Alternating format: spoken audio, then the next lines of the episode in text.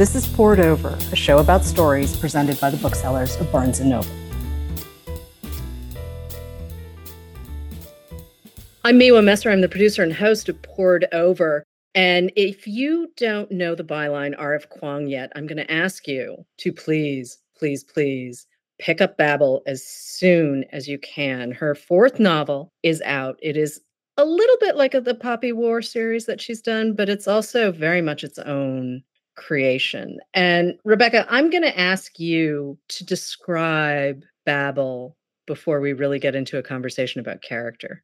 Sure. Well, first, thanks so much for having me. I'm so excited to be here. And I'm very excited to be launching my fourth book, Babel, in just under a month now. I would describe it as a dark academia historical fantasy set in 1830s Oxford. It's about secret societies anti colonial revolution, the romance of the academy, and the magic of translations. So it's really me building in all the little nerdy subjects that I've been studying and obsessing over over the past few years. I think, in terms of how it reads, it's a perfect blend of The Secret History by Donna Tartt and Jonathan Strange and Mr. Norrell by Susanna Clarke. So if you like that kind of Victorian pastiche, obsessed academic vibe, then I think Babel might be the book for you. Oh, it definitely is. I'm just going to step in right now and just say everyone needs to read Babel. It is a page turner. The characters are fantastic. There's a little nod to Charles Dickens too with some of these character names, which we'll talk about in a second.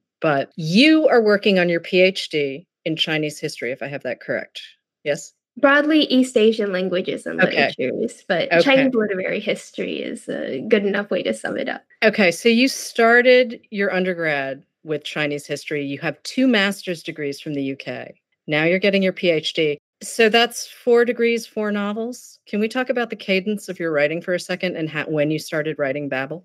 Actually, thinking about my novels in terms of which degree I was working on mm-hmm. when I wrote them makes a lot of sense and is helpful to separate out the different phases of my creative mm-hmm. career. I wrote the Poppy War trilogy when I was an undergrad at mm-hmm. Georgetown, and I was studying Chinese military history then. And I ended up writing my dissertation on the commemoration of the rape of Nanjing in 1937 and the different ways that it's been represented and uh, memorialized over the decades as mainland China's geopolitical political position changed. So it made a lot of sense that the Poppy War trilogy was deeply concerned with these mm-hmm. questions mm-hmm. of communist myth making and what you do with historical atrocity. Then, when I went to the UK for my two master's degrees, my interests shifted from straight history to literary history. And I, now mm-hmm. I do mm-hmm. literature proper with, with a strong blend of history on the side. And then I started getting deeply interested in questions of translation and how mm-hmm. texts travel and how texts speak to one another. And in the year before I had started working on Babel, I had begun translating Chinese science fiction professionally. And I, I received a lot of good advice from Ken Liu at that point on mm-hmm. how to mm-hmm. do relations. And I remember sending him this email asking him, What do you do with questions of accuracy? You've made all of these suggestions in my draft translation that diverge from what I thought would be the best literal translation of the original text. So what, what are your thoughts on questions of authenticity and faithfulness to the the source? And that was the beginning of my realization that there is no such thing as a purely authentic or purely mm-hmm. faithful translation. Translation always involves some sort of warp or new interpretation or new creative construction on the part of the translator because I was very obsessed with absolute literal translation in a very academic sense because I mm-hmm. thought, you know, if I change what idiom is being used here or substitute it with another idiom entirely, then that that's academically not accurate, right? But it does yep. change the way a text is read if, for example, you use an idiom that's not very well known in English, but very casual and popular in Chinese. It it makes the target audience approach the text with with a different understanding and and the vibe is different so sometimes mm-hmm. if you want achieve the same effect that the author was going for, then you do need to substitute in your own phrases or idioms. So then I became obsessed with this question of how is it possible for two languages to talk to one another and what do we do with the people and the texts that are moving in between those worlds and cultures? And at that point, I was studying at Oxford and surrounded by mm-hmm. all this beautiful architecture and thinking about Oxford's colonial history. And I'm very deeply influenced by place and my novels always reflect where I was and what I thought about where I was. I'm in Italy right now reading a lot of Dante, so my sixth novel will involve a lot of Italian and a lot of Dante and I just could not get over the the magic and strangeness of Oxford and especially feeling like an outsider and thinking about ways in which so many other scholars of color must have felt like outsiders at Oxford over the decades. So that's when the seeds of Babel started coming mm-hmm. together. And years later, now it's a proper novel.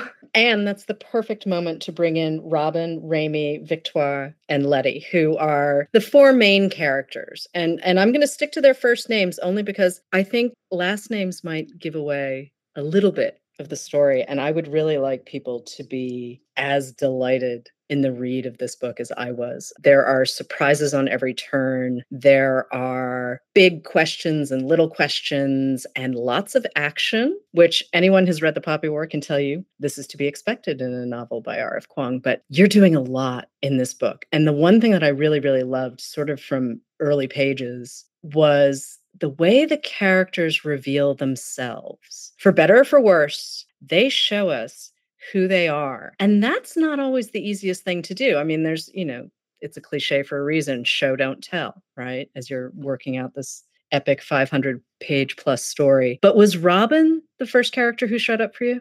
I actually conceived of those four characters as a group mm-hmm. before I flesh them out as individual characters. And the reason for that is I think one of the most important tropes, or at least one of the more appealing tropes of dark academia novels, is the idea of the cohort, which is a group of students who enter at the same time and whose paths diverge, but their interpersonal relationships and the ways in which they support each other, love each other, fall in love with each other, are jealous of each other, become rivals, or ways in which cracks show in their foundations that ultimately pit them against each other I think the sheer messiness and passion of a cohort relationship is so fascinating. It's one of the things that makes The Secret History one of my favorite novels, mm-hmm. and something that I was also very lucky to experience at Oxford, having this friend group living in this rarefied world of pure ideas and texts that you feel like you would die for. So, the first thing I conceived of was the idea that there had to be a cohort and it had to be messy, and they all had had to be in love. Next, Robin did come first because he's the point of view character and mm-hmm. because I have a background in Chinese and know Chinese history particularly well. He just happens to be the most convenient character for me to write about authoritatively. It also helps that 1830, which is the decade that I've decided to structure the novel around, is so important not only for the British Empire, but also its relationships with the Qing Empire and the Opium War that kicks off in 1840 and the massive historical ramifications from that to England's silver reserves, which really allowed it to pursue a next great wave of colonialism. So China seemed central to the story, and therefore Chinese was central to the story, and therefore a character who could speak both Chinese and English and move through Victorian England as this outsider who was learning it, um, who could never properly fit in. It seemed that was the natural protagonist, but Remy Victoire and Letty are also close to my heart because they're all not precisely based on real people, but they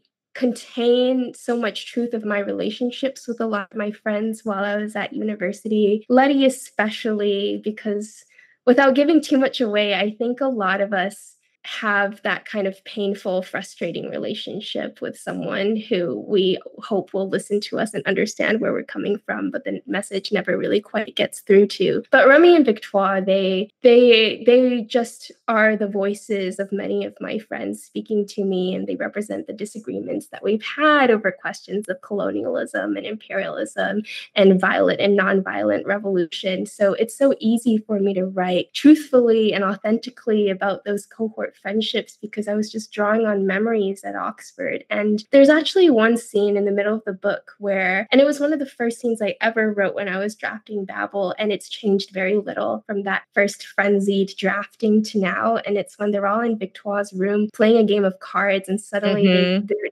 getting into laughter and giggles because suddenly there's a stench of fruit somewhere, but they don't know where it's coming from. And they all start interrogating each other. And it's utterly absurd and ridiculous. And the fruit doesn't exist. And they don't know if they're imagining the smell anymore. But it's one of those you really had to be there moments. But I had that moment in my friend's room. And I remember walking home after midnight and thinking, wow, that was just so magical. The alchemy of that moment where people who I'd only known for a few months had suddenly become people I would die for. And I wanted to preserve that lightning in a bottle sense of deep, deep friendship. So, yeah, the cohort's really important to me. And they were cohort first before they were individuals. And also that intimacy that comes with youth and that kind of immediate bond that they have is really exciting to read on the page because as you said they would die for each other and i'm i'm not actually giving anything away when i say that but their friendship is so key to how this story moves i mean we really don't meet a lot of characters from their past or outside of the university i mean robin's father is part of Oxford, and he's a very big part of the story. And Robin's half brother is part of the story as well. But they really become a family, these four kids.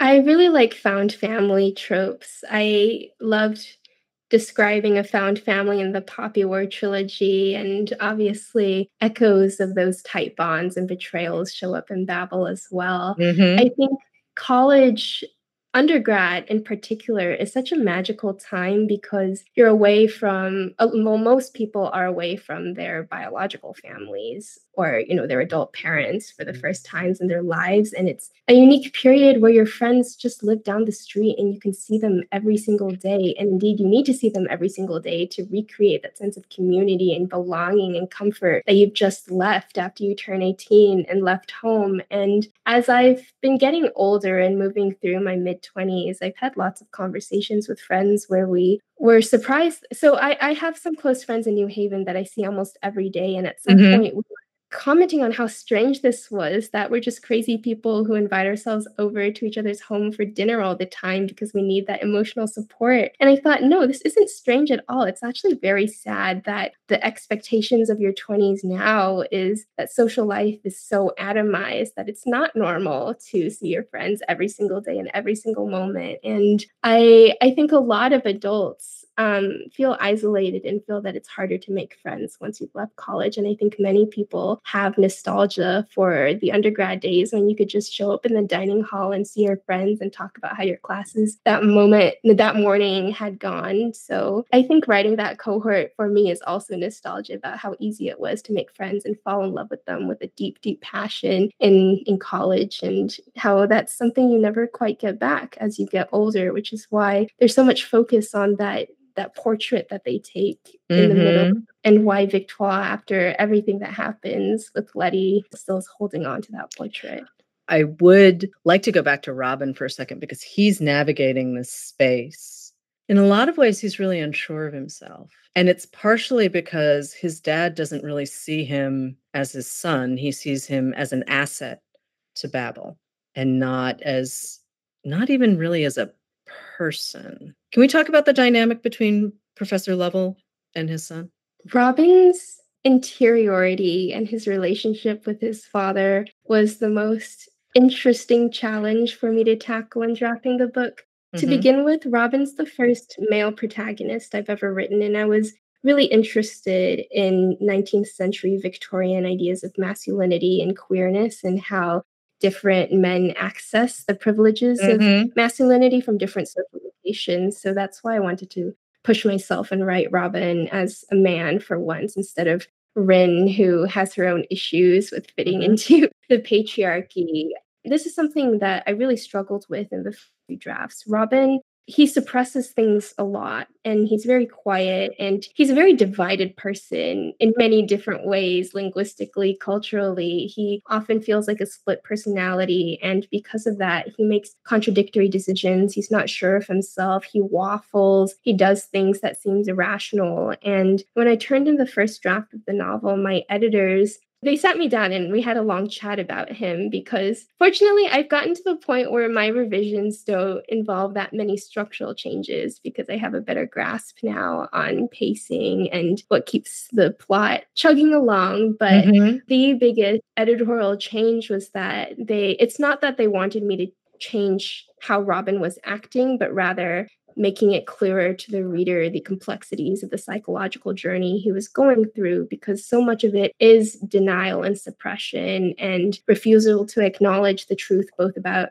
who he is and who Professor Lovell is and how he feels about that. So I ended up reading a really fascinating text by David Eng and Shinhee Han. And David Eng, I believe, is an English lit scholar, and Shinhee Han mm-hmm. is a psychotherapist. And it's called Racial Melancholia, Racial Disassociation on the Social and Psychic Lives of Asian Americans. And Rob is not Asian American, but that text got to a lot of parallel issues about not feeling like you belong and not feeling a deep relationship to either one of the mm-hmm. identities mm-hmm. you're ascribed and and feeling split and feeling like you're being asked to choose which robin being mixed race and having been born in canton and growing up in england is struggling with constantly and this all comes to a head at a pivotal chapter in the novel where he finally realizes he can't keep living a split existence and he can't keep being a divided man, that ultimately he has to choose what he stands for and who he wants to be. And that can't be determined by external factors. That's something that he mm-hmm. needs to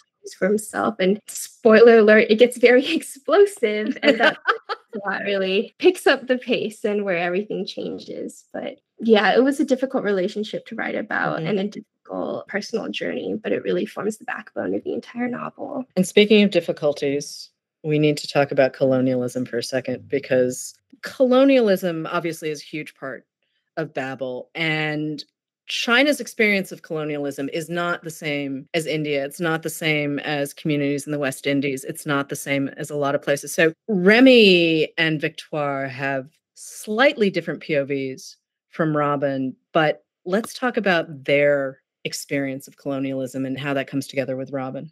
It was important for me to include the characters of Remy, who's from India, and Victoire, who's from Haiti, as foils to Robin to emphasize first how global and interconnected the British Empire was, but also different perspectives of colonialism, because it's not a black and white issue where you just have the victims and the and people who are morally in the right and the evil bad aggressor. There are all these complicated and nuanced differences in how the British Empire interacted with China and India. So, for example, China was never properly colonized by the British, um, its history is referred instead as semi colonialism, which is a bit of a messy term and it's not clear exactly what that means, but I think works well enough in this context, as opposed to what the British did in India, which was much more direct, much more brutal, and pervasive in every aspect of social life and governance. So, Remy and Robin, therefore, are hugely split on questions of the benevolence of the British Empire and what to do about about it. And I wanted to contrast heavily their personalities and also their attitudes and willingness to support revolution because Robin is much more timid and waffly and unwilling to commit. And Remy, for example, who has grown up watching the British colonize his home, has much stronger feelings about the British Empire and about the necessity of violent revolution response. And Victoire, on the other hand, comes from the first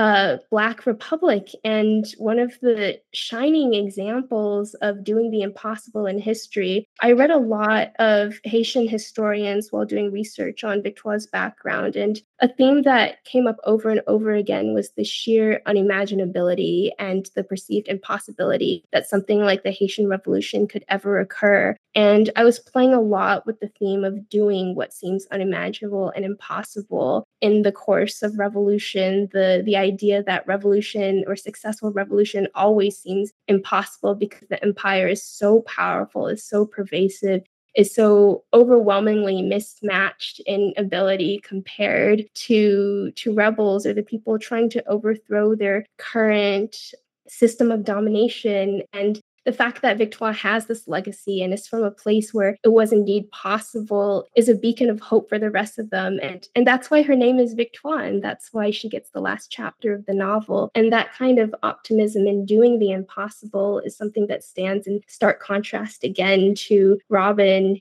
who is infected by a sense of pessimism and fatalism as the novel goes on. And I don't want to give too much away, but one of my scenes I wrote was in the final chapters, it's this confrontation between Robin and Victoire, and she basically tells him that she refuses to die for the revolution because she won't just be some shiny, pretty martyr for white abolitionists to point at and say, That's so sad. Let us use the example of her pain to inspire us. She refuses to be that. She wants to survive and she wants to live and thrive. And she gets the ending she deserves. And I think having that to counterbalance Robin's sense of martyrdom, which he whips out all the time in mm-hmm. in a kind of escapist move, was very important to the plot and to the complexity of the entire discourse about colonialism and revolution going on throughout the book. But you also build off of a lot of small moments too. I mean, obviously, revolution, huge, huge, huge. Colonialism, huge,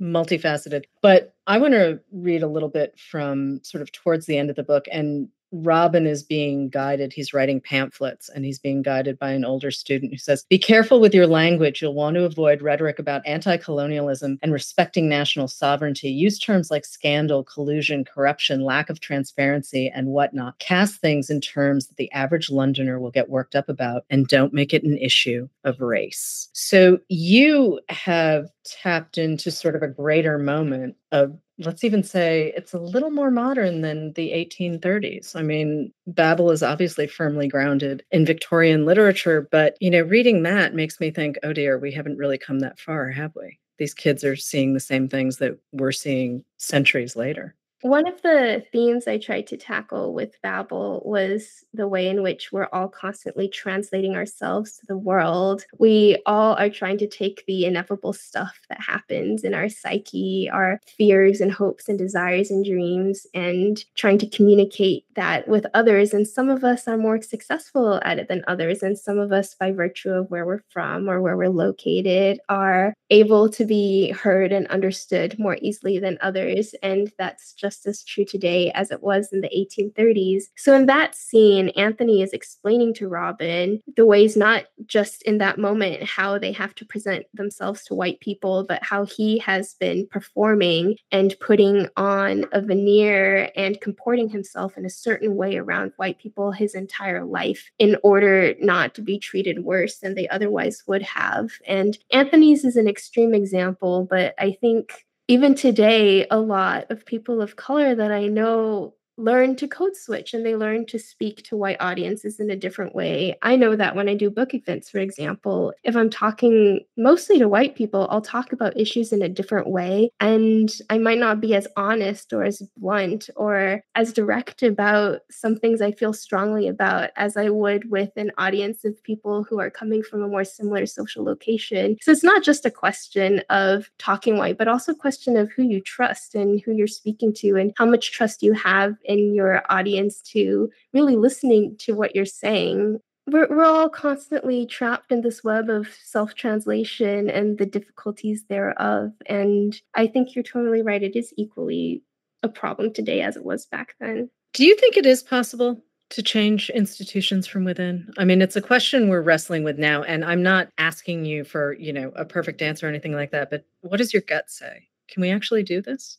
I want to say yes because I want to be an optimist, but I think about this mostly from the perspective of the academy mm-hmm. and whether it's possible to change the academy for good from within. And sometimes the way that I justify being at institutions like Cambridge and Oxford and Yale to myself is by saying, well, at least here I have the kind of resources I need to do the research that I want. I have access to almost any book that's been published in the last hundred years through our extensive digital collections. I am able to get grant money to go to places like Italy, to go to DC to look at the National Archives if I want. I am so enabled as a scholar here than I would be at different institutions. But at the same time, academia thrives off of people loving its comforts too much to want to do anything to change it from the inside. So we have a lot of discourses within this discipline about how tenure track or tenured faculty don't do nearly enough to support junior colleagues, and how indeed, if you speak out about existing power structures, you're labeled a problem. So people who get on those ladders then start defanging themselves. And I think the question of do you defang yourself in order to stay within the institution and continue reaping its rewards and privileges is something that's made very stark in Babel because at the end of the day, you don't want to lose those accesses. You want access to the library. So it's it's this trap and i honestly don't know, really know what to do about it and i don't know that i would make the kind of radical choices that robin and the hermes society ultimately do. It's it's very difficult. It feels like revolutionary change now is much harder even than it was in the 19th century just because power disparities and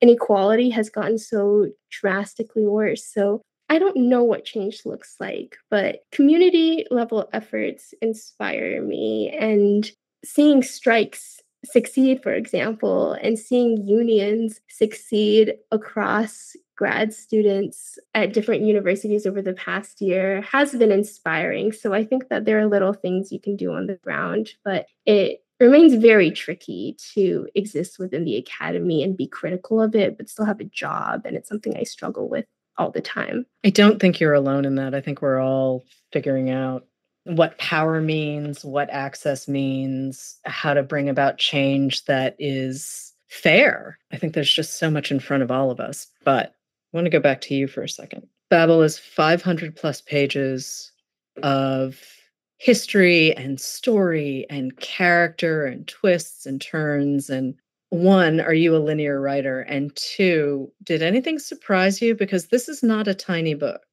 this is an entire world. I'm not a linear writer, and I really wish I was because it would make the drafting process a lot simpler. But I struggle with two contradictory impulses. The first is that I am completely unable to write a scene or get excited about it if I can't feel it very vividly and to use TikTok speak if I'm not vibing with it really hard in the moment, which means it's impossible for me to do things like write detailed outlines at mm-hmm. the start of a project because I don't know what plot twists are going to resonate because I don't know the characters yet and I don't know the decisions they're going to make. And I also don't know what the major conflicts of the book look like yet. So all I can do when I've first come up with the seed of a story and am playing with it is just to write a bunch of scenes that I think are exciting and interesting and see and watch the world slowly take shape in the unconscious and slowly get to know the characters. And I always write about 50,000 to 80,000 words of this brain vomit, zero draft before my thoughts clarify and I'm able to step back and look at what the story really is and what its structure is. And it's at that point that my second impulse, which is a deep love of structure and the geometry of stories, kicks in. I really love reading about acts and how you can divide stories into the three act structure, for example, which I adore and I'm happy to get back to, and the five act structure and and things like the the save the cat beat progression that is so popular among screenwriters. I really love thinking about craft in that way. And mm-hmm. there's just this geometrical elegance to me when you can see the different acts of a story and their peaks and crescendos and their dips. And that makes me very happy. So it's at that point that I figure out what structure works for the novel, and then retroactively go back and see if I can map a lot of the plot points along that structure. And this means I end up deleting tens of thousands of words every time because I've just written stuff that doesn't fit into the novel anywhere. And with Babel, it was also difficult because you asked what surprised me. What surprised me with this is that it could not be a three act structure novel. Look at the Poppy trilogy. It follows the rule of threes in basically any chance that I get. Mm-hmm, the mm-hmm. cohort is a three. There, the trifecta is obviously a three. There are three yeah. novels, and there are three acts within each novel. And I was trained at the Odyssey Writing Workshop, where Jeanne Cavelos, the instructor, showed me this beautiful diagram of how story arcs happen over trilogies. And it just excited me so much. I've been using that for a long time. And so for the longest time, I was trying to make Babel fit that three act structure, but it really didn't work because it's a standalone. So you can't leave story arcs open for books two and three to finish. And it's also a Bildungsroman, which means you have to do all this front loading in the first act to establish where the character came from and their early childhood and watch them becoming a person before you get to the exciting meat of the second and third acts where they as a person are actually doing things. Mm-hmm. So I wanted it to be a three act story for so long, but the first act just kept going and going that it felt very unbalanced. And I finally started doing some reading about five act structures and realized that was more appropriate for this novel. But yeah, that that's probably more musing on structural elegance than you wanted. But that was the big technical challenge for me with this novel. And it was fun to to stretch my structural toolbox in a way because now I feel much more capable of handling more complicated plot progressions than your standard epic fantasy novel employs.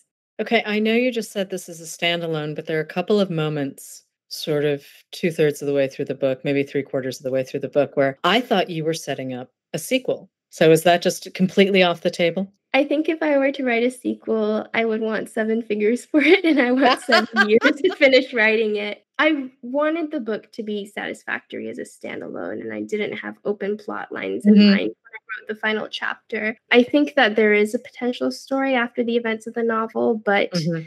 Without giving too much away, I think the next logical place for events to center around would be the American Civil War for reasons that should be obvious to readers who finish the novel. But I would need those seven years to become an expert on the American Civil War mm-hmm. and the history of slavery, and also teach myself Haitian Creole and French, neither of which I have a very good grasp on right now. And I don't feel capable of doing that yeah. as an artist with with the skills I have right now. But I've joked about it a lot with my fiance. He loves the Godfather trilogy, and we've joked about a possible Godfather 2 type structure where you have a prequel sequel thing going on, and the prequel follows Griffin, and the sequel follows you know who. But. I think it would be very difficult for me to write, and that's not something I'm actively working on right now. Babel works as a standalone. I don't want anyone to get the wrong idea. It is such a satisfying reading experience. And I was actually, I was sad when it was over because I wasn't ready to leave. And the pages just fly. They absolutely fly. There were a couple of little lines you just dropped in there that I was like, huh, I wonder if Rebecca's thinking about this. You mentioned the secret history as a literary influence for you, but what might some other examples of that be? That can't be the only book. I love Vita Nostra by Sergei and Marina Dyachenko, who are a pair of Ukrainian writers. And Sergei Dyachenko passed away recently, which is a great loss because his work is incredible. And it's translated from Russian, I believe. And it's this wonderful, strange dark academia novel about a girl who literally becomes a word. And it's it's hard to follow at some points. And it's definitely the trippiest novel I've read in that genre, but it encapsulates so well the obsession of studying and the toll it takes on your mind and body, and really what it means to not sleep for days on end as you're preparing for a test. And I did go back to that novel just so I could re-familiarize myself with the kind of frantic strain of undergrad education and how that masochistic obsession can become so satisfying even while your mind and body are breaking down. So I think for readers who are looking forward to Babel, Vita Nostra is a good place to start. Okay, so what's next for you now that you've put Babel out into the world? I'm in this wild place right now where I have three books in different stages of production. So I'm getting so many emails from my publisher constantly, and it's hard to keep track of what's going on. But Babel's about to come out. Yellowface, which is my literary fiction debut, comes mm-hmm. out in May of 2023. And it's a wildly different kind of novel. The tone is completely different. Instead of a 500 plus page historical fantasy, it's very zippy and dramatic and silly and absurd. And it's designed to be read in a single afternoon. But it satirizes almost every aspect of the publishing industry. It involves a protagonist named June who's white, and she steals the manuscript of a dead Asian American writer and passes it off as her own. And the novel follows her trying to keep up with this lie, even as more and more pieces start appearing in her story. And it's a trippy psychological thriller about friendships and rivalries gone wrong and the silliness of the publishing industry. And I'm very excited for that to come out because I really love jumping between genres and trying out different modes of storytelling. And Yellowface is so vastly different from anything I've ever done. Then right now, I'm drafting my next fantasy novel with Harper Voyager. It's tentatively titled Erichtho, which will make sense to nobody, but hopefully will be a reference that people understand in time. And I'm still having a hard time talking about it because it's the first novel I've written that doesn't involve questions I actively study. Instead, it's really about philosophy, which is my fiance's field. Mm-hmm. But it gets at death and reincarnation and logic paradoxes, paradoxes of rational choice, questions of what is a good life and what is an ethical life, and what atonement for sins might look like. I've also jokingly described it as a rom com between rival PhD student magicians set in hell. And, and the hook, I guess, is that two magician scholars literally go to hell to rescue the soul of their dead advisor because they need him to write them recommendation letters so that they can get jobs. So it's in a sense a parody of academia, but mm-hmm. it is mm-hmm. also about all these difficult philosophical issues that I'm still researching and wrapping my head around. You know, little questions, right? Just little questions. You're just going to keep sticking to the little questions and wrapping an entertaining story around them, huh? Is that the plan?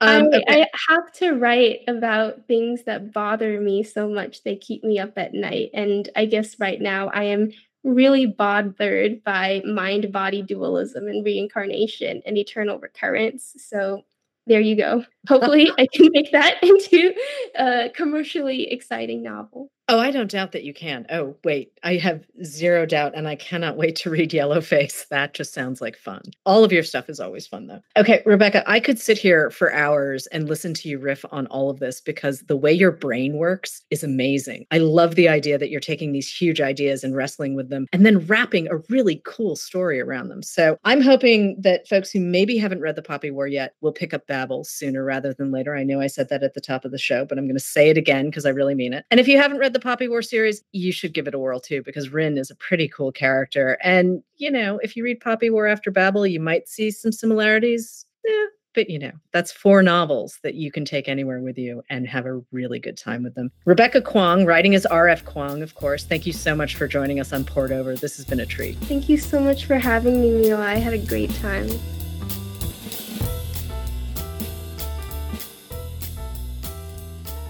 All right, you guys, I know usually we do a TBR top off featuring Mark and Becky from Ohio, but guess what? We have a couple of guest booksellers. We have Jenna and Isa here to talk about what they recommend if you're going to pick up R.F. Kuang's Babel, and it's pretty great.